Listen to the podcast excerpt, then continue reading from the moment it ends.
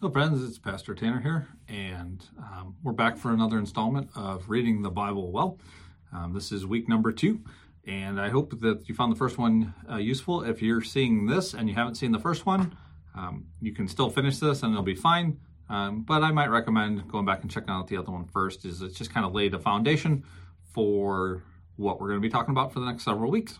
So this is a uh, several week uh, study that we'll be doing and I hope it becomes a tool and a resource for you as you are either learning to read the Bible for the first time or you are um, a lifelong Christian or somewhere in the middle and just kind of needing some refreshers and a reminder and maybe some a little bit of help, uh, a little extra help trying to understand what it is that God is saying to us as individuals and as a community of believers today. So this week we are going to look at um, like I said, lesson number two, and it is um, actually starting to read the Bible. So last week was foundational stuff about the books of the Bible and what types of stuff was in the Bible and all of that. So this week we're actually going to talk about starting to read the Bible. And so the first thing I want to talk about is in terms of reading the Bible well is understanding what you are going to read, having a plan or having some sort of goal with your Bible reading and so uh, many of us, for whatever reason, are tempted to make a commitment. I'm going to read the whole Bible in a year, which is not a bad goal. Um, but for some reason, that just kind of becomes a default. And we'll start in Genesis and we'll just think we're just going to read Genesis through Revelation. And we get through Genesis and Exodus. And we're like, all right, this is cool. There's some interesting stories, some interesting characters. And then, you know, we kind of get a little bit further and we get into Leviticus and some of the, the priestly rules uh, on how to offer sacrifice and how to be pure and clean. And it's like, what is happening here? Why is there three pages of how to kill a bull and what to do with the fat from a bull and all that crazy stuff? So um, we kind of get off track. Or you get caught up in all the genealogies of so and so begat so and so, and you're like, what is happening? And so it's easy to lose motivation and uh, steam if you're just going that route. I'm not saying it's impossible. I'm just saying be aware if that's your goal, you're going to encounter some things fairly early on that are um, challenging if you don't know what to do with them. So, I guess that's step one is have a plan. Um, we live in an amazing time. Obviously, there's a lot of craziness. There's some negative things that are happening in our in our society and our culture, but there is a uh, a few things that are really helpful that other Christians in the history of Christianity have not had available to them.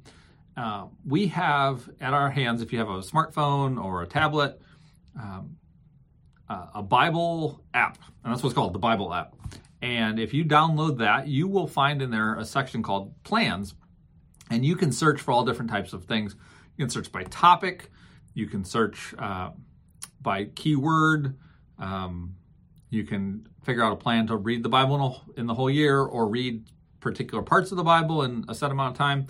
Some of these plans are three days, some of them are five days, some of them are walk you through a month or two, and some walk you through a whole year. So that's that's a helpful tool.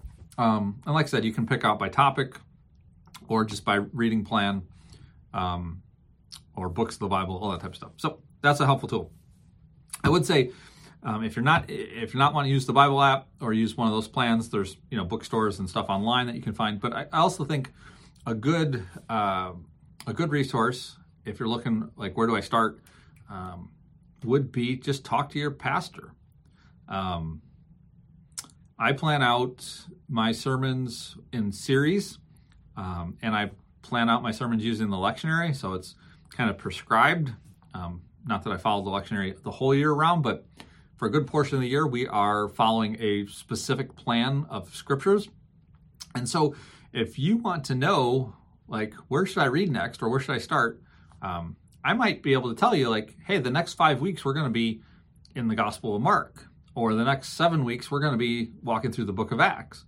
And so um, I think it's helpful. I think it's, it's, it's rewarding to read the Bible at home and also to hear um, sermons and teachings based off of what you're already reading, and those things work together. So, um, just ask your pastor what's what's going on. Um, I try to do a good job of kind of previewing sermon series, but I don't always necessarily say these are the the scriptures that we'll be preaching from week over week. So, but I do have a lot of that planned out. So, if you ever want to know where we're going, ask me.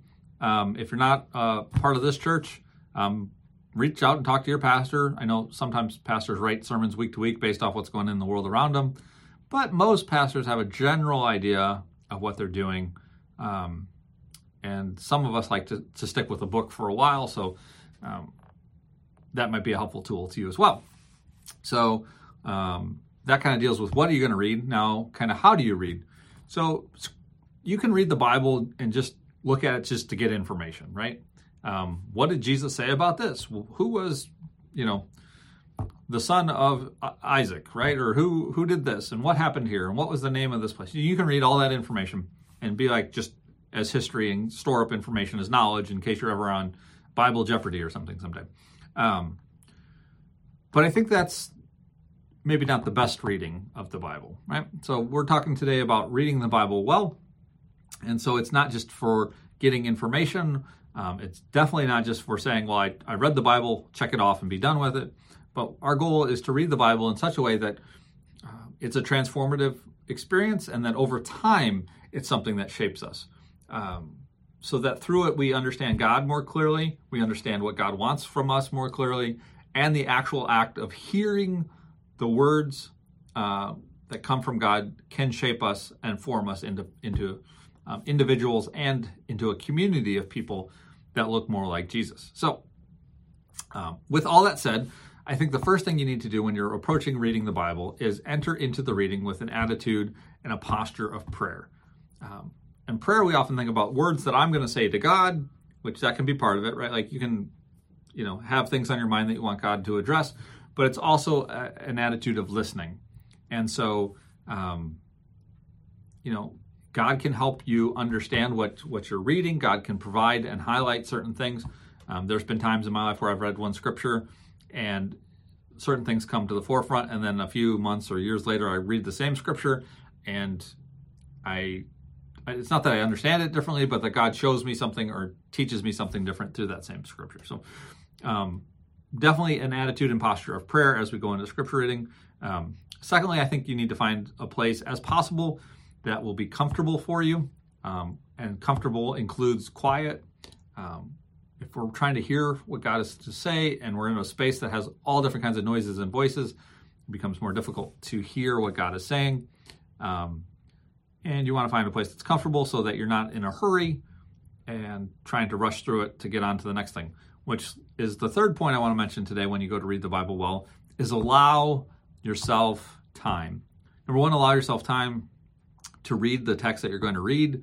So you know some of us may have a goal like hey i'm going to get up and read my bible before the kids get up in the morning or before the day starts or whatever or i'm going to read this before on my lunch break or something which dealing with real constraints is is is true, but adjust your reading size to the amount of time available, and um, rushing through some scriptures and then getting to the end of it and going, "Oh, check that box, I'm done," but not actually um, understanding letting that scripture talk to us and letting God work through that isn't as effective as if it would have been. I would read less scripture, less verses, but allow God to to speak to me more deeply um, and so that's the first part of that is allow allow yourself time in the actual reading, but also, especially if you're a new Bible reader, um, allow yourself time to understand how the Bible works and how it speaks. And what I mean by that is, um, if you set out, I'm going to read the Bible every every day or you know three times a week, and after three days you're struggling with it, you're like, I don't quite think this is working the way it's supposed to. Um, just know that it's a different type of book. It's speaking through a different through a lot of different cultures. It's speaking through a lot of different years that have gone by. So um, allow yourself time to develop the mental muscles and the and the the background and the the knowledge to to uh, process and understand and put pieces together. That takes time, especially if you're starting out reading the Bible um, you know, for the first time, there's going to be things that just like I don't know what to do with this. Um, and and like we talked about last week, there's different parts. There's history, there's poetry, there's um, prophecy, there's there's law and and purity rules, and there's uh, letters to people, right? So um, it may not be super straightforward off when you begin, but give yourself time. So not only time to to read the words on the page uh, without being rushed, but also give yourself time without a whole lot of pressure, expectation that you're going to master Bible reading. Um, you know, the first week you start doing it or something. Give yourself some time. The fourth point is to be open to new ideas. So the Bible is a book that reveals God to us.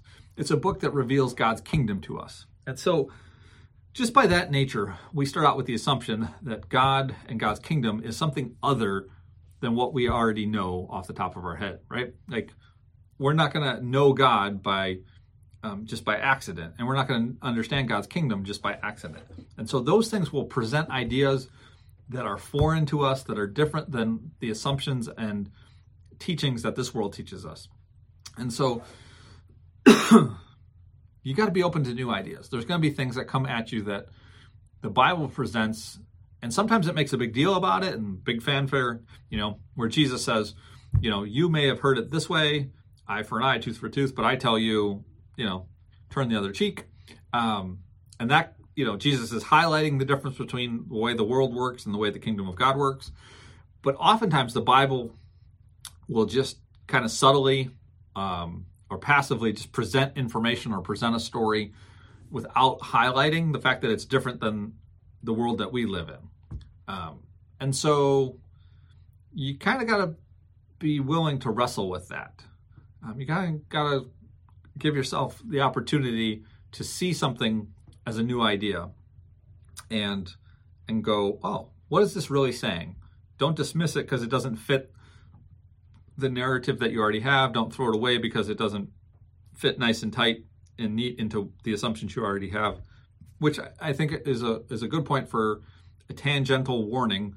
Um, don't go into the Bible trying to find proof for something that you already believe, so that you don't have to find new ideas. Um, you can make the Bible say just about anything you want it to.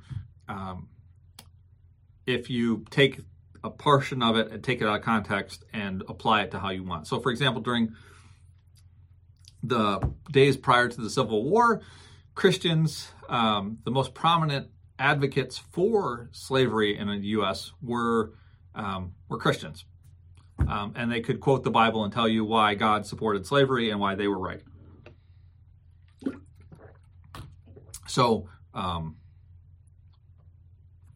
that's something to be aware of. Sorry, my I got a notification on my phone that the Cubs signed a new pitcher. So, um, anywho, that should tell you kind of where my priorities lie. Like, no, um, but yeah, the uh, the idea that there's going to be new ideas and um, that the Bible presents a different perspective on things than what you're used to. So, don't go in there trying to just validate what you already think, but be again that posture of openness and listening is going to be critical when you go to read the Bible.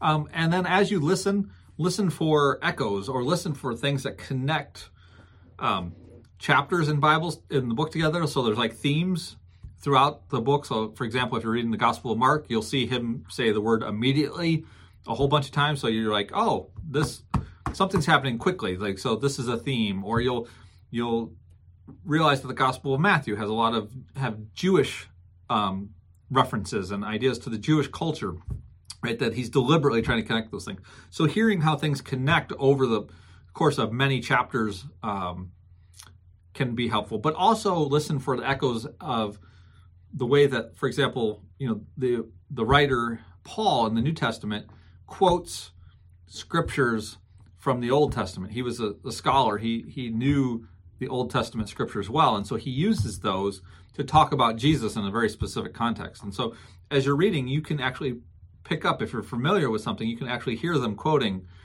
um, other places and you can hear these these connections that ripple through um, and so there's unity there's consistency there's continuity between the old testament prophets and wisdom literature the proverbs and the psalms of of grieving and the prophets of you know Isaiah and his call for the future and um, and then the, the words of Jesus and the words of Paul and uh, you know for example, the book of Hebrew talks about the faith of Abraham, and so like they they the scriptures point to each other, they refer to each other, they they build on one another. So That's important to be aware of. Just as you read, um, be aware that that for a lot of these scripture texts, um, they were aware of other scripture texts as they were writing. So um, that's helpful.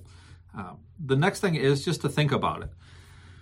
Again, if you're in a hurry to, to just check off Bible reading off your to do list for the day, like if you're, you know, somebody tells you, well, you to be a good Christian, you got to read the Bible every day. And so you're like, well, I better read the Bible every day. And you get to the end and you check the box and you have, number one, no idea what you read because that's not the point. You're just supposed to read the Bible every day. And if you don't think about it ever again, you know, if you read that Jesus says to love your enemy, and you're like, okay, Jesus said to love my enemy, check, I read that. And then you go out into the world and um, encounter somebody that is actively working against you, um, and you don't recall in your mind, oh, Jesus says to love my enemy. How does that shape what I do now? Then we're missing the formative part of why we want to read the Bible, right? Yeah, it's good to read the Bible, but if that doesn't shape the way that you interpret the world around you and it doesn't shape the way that you behave and the way that your mind works like reading the bible can form grooves in our in our habits and in our posture and in our attitudes towards one another. And so that's what we want. We want the bible to get deep down inside of us deep in our mind deep in our hearts so that um, it becomes our instincts and it becomes the the the words that we hear in our head are the words that we have read and ingested. Um, the the book of Joshua says puts it this way. It says don't let this book of law depart from your mouth. Meditate on it day and night so that you may be careful to do everything written in it then you will be prosperous and successful meditate on it day and night let it live in your head let it live in your heart let it provide context for what's going on in the world around you um, so that's kind of a big part think about what you read and not just while you're reading it but throughout the day, as you encounter other things, ask questions of what you read. Oh, I read this this morning. How does that have to do with what I'm experiencing today? Okay. So that's the next thing, too, actually, um, about reading the Bible well, is to ask questions. Um, as you're reading and you're encountering these different ideas and these different uh, cultures, you're going to have questions. Feel free to ask them. It's it's for whatever reason we've gotten a kind of this rumor out there or this assumption that as I read the Bible, I should, because it's God's word, I should automatically understand it, or that whatever my initial response is should be the right one. And asking questions um, means that either I'm not faithful enough, or I, I, I, you know, I'm trying to be a troublemaker, or I have doubt, or my faith isn't strong enough, or something like that. But that's not the case. Ask questions. Um, as you're reading, write down some questions, and and maybe as you're reading, uh, the scripture will actually answer those questions. Uh, there are certain passages of scripture where the author will raise a question only to answer it a little bit later. So write the question down and and see if the, you can answer it when you're done reading. Um, the other thing is if you can't answer it when you're done reading, maybe you should reach out to somebody who can. Um, I'm I would love to hear from you. Say, hey, I just read you know First John chapter two. What's that all about? Or um, I just read uh, you know Luke 15 and I don't understand the connection between losing coins and a sheep wandering off and the son who spent all of his inheritance. Why, why are these together? What is that all about? I'd love to talk to you about that. Um, so ask the questions, write them down. Um, I mean, I would say Google, but you're going to get some weird stuff if you Google. So um, just use wisdom there as you search the internet for truth. Um, but yeah, like ask questions. And, uh, you know, you can ask me or, you know, somebody that's been reading the Bible for a while or, somebody that you trust. Um, and then, kind of the next thing is to share your ideas. So, as you read the Bible, talk about it with other people. Hey, I think I learned this today. Um, I think this is what what I what I know. Um, you may be able to speak truth into somebody else's life. You may be able to bounce something off of them, and they might be able to say, "Oh, that that connects with what's what I'm experiencing right now." Um, you don't have to have a, a PhD or be ordained by the church or have you know a degree in theology or something to just have conversations about the Bible. So um, ask questions, but also you know talk about it. Hey, I read this. I think this is what this means. Um, that's why Bible studies and small groups and Sunday school classes are, are, are helpful. Like let's let's talk about it. Um, so those are kind of some steps there. I, I do want to give a, a, little bit of a warning as you jump in. Um, that there are a lot of translations out there. Um, so there's not just one Bible in English. There's literally hundreds. Um, and depending on what your goal is for reading, may help shape that. Um, one of the most prominent and well-known translations of the Bible is the King James Version, and that was written over 400 years ago, and was written in uh, basically Old English at this point, and it was written like you know King James. You see King in the title.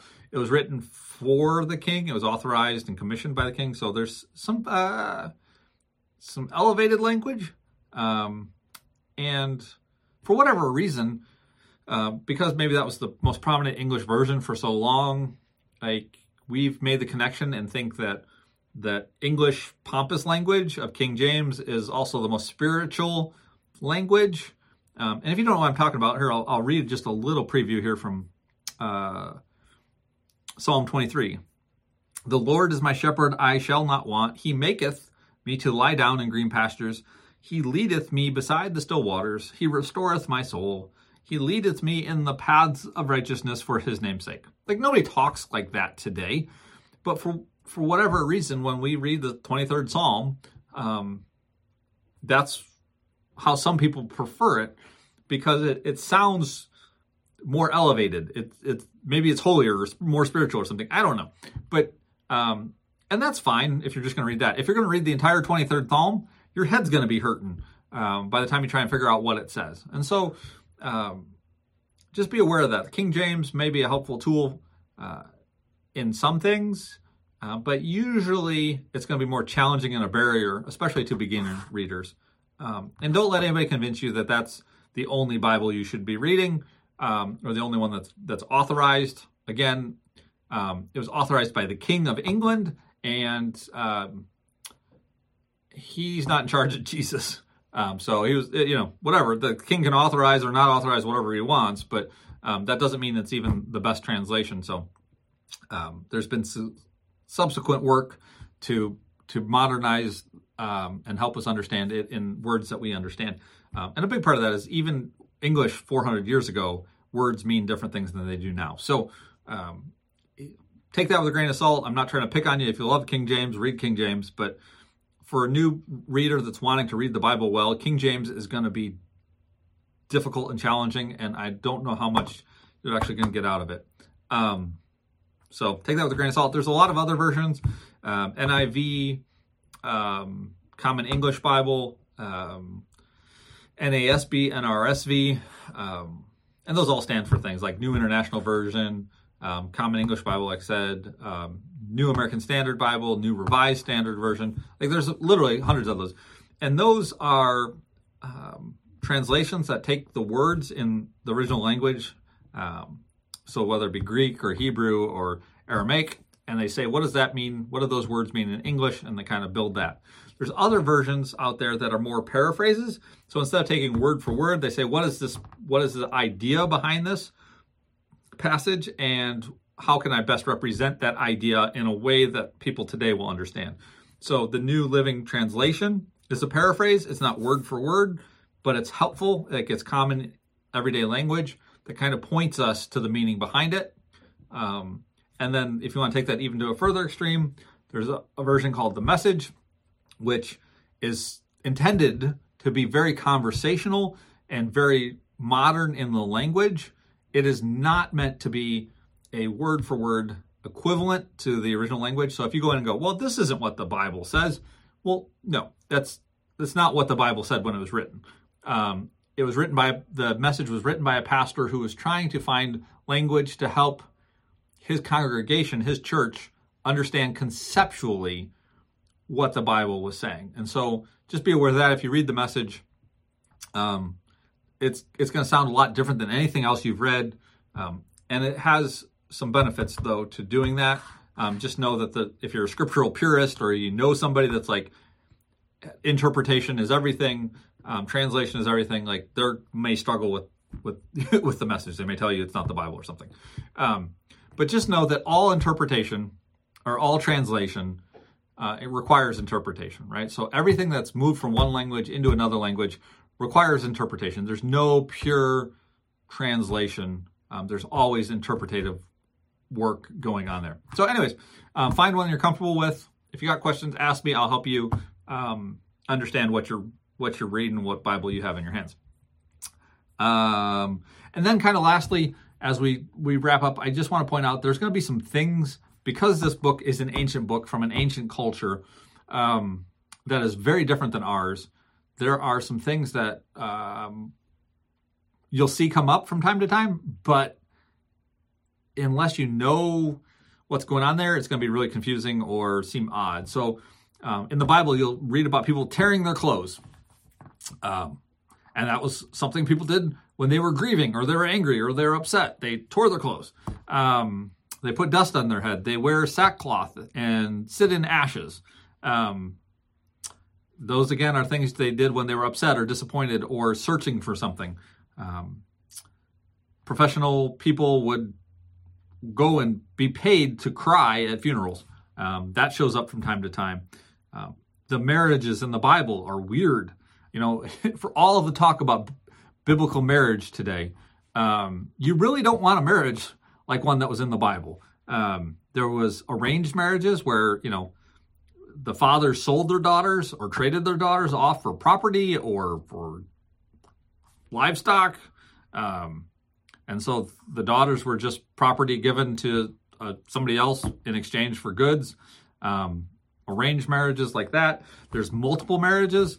Um, you know, King Solomon, he was married to lots and lots of women. Um, Abraham married a couple, couple of women. You know, there was, especially the Old Testament, um, there was a lot of uh, multiple marriage situations happening there. It's just it's a different culture, it's a different world. So don't you can't look at that and go, "Oh, God wants me to marry seven spouses." That just don't go there. But understand, like it was a different culture. It's describing the culture, not prescribing it, right? Like it's it's painting a picture of the way the world was, not telling us how the way the world has to be. So, anywho, um, there's walls around the cities for defense. So when they talk about the walls, that was a defensive thing that, that made people feel safe. If you didn't live within the city, if you lived in villages or in the, out in the wilderness, um, you were exposed to attack. You were exposed to whatever. Um, but the cities had walls, and that was a big deal. Um, some of the names of the, the places and for things have a deeper meaning than maybe we understand off the top of our head. So sometimes that can be confusing. Um, and these walled cities had gates. And so when we, we hear about the gates of the city, that was where um, judgments were made. That's where people went to court. That's where the rulers made decisions. And so, there, yeah, that's a gate. You can get in and out of the city, but it also speaks of a deeper uh, function in the city. So there's just these concepts that are, are foreign to us um, in the wording, but maybe more familiar once we, we dig into it a little bit deeper. So just be aware there's some ancient things of the ancient world that are so different than the way they are today that it can be confusing and disorienting when we start up. But that's kind of where I want to uh, land things uh, for today. Um, you know, if depending on the type of Bible you have, you may have study notes or footnotes or cross references that point you to other places in the Bible or give you more information. Um, use those tools as you have them available and as you want to. Um, you can literally chase yourself through the whole Bible, though, chasing footnotes and cross references. Um, but it's it's a helpful tool, and uh, if you have questions on that, I'd be glad to talk to you about that um, at another point. But that's it. Reading the Bible well, actually reading the Bible, and uh, that's where we'll wrap up session number two. Um, and we'll be back next week with another uh, installment of Reading the Bible Well. Hope this is helpful, and we'll see you then.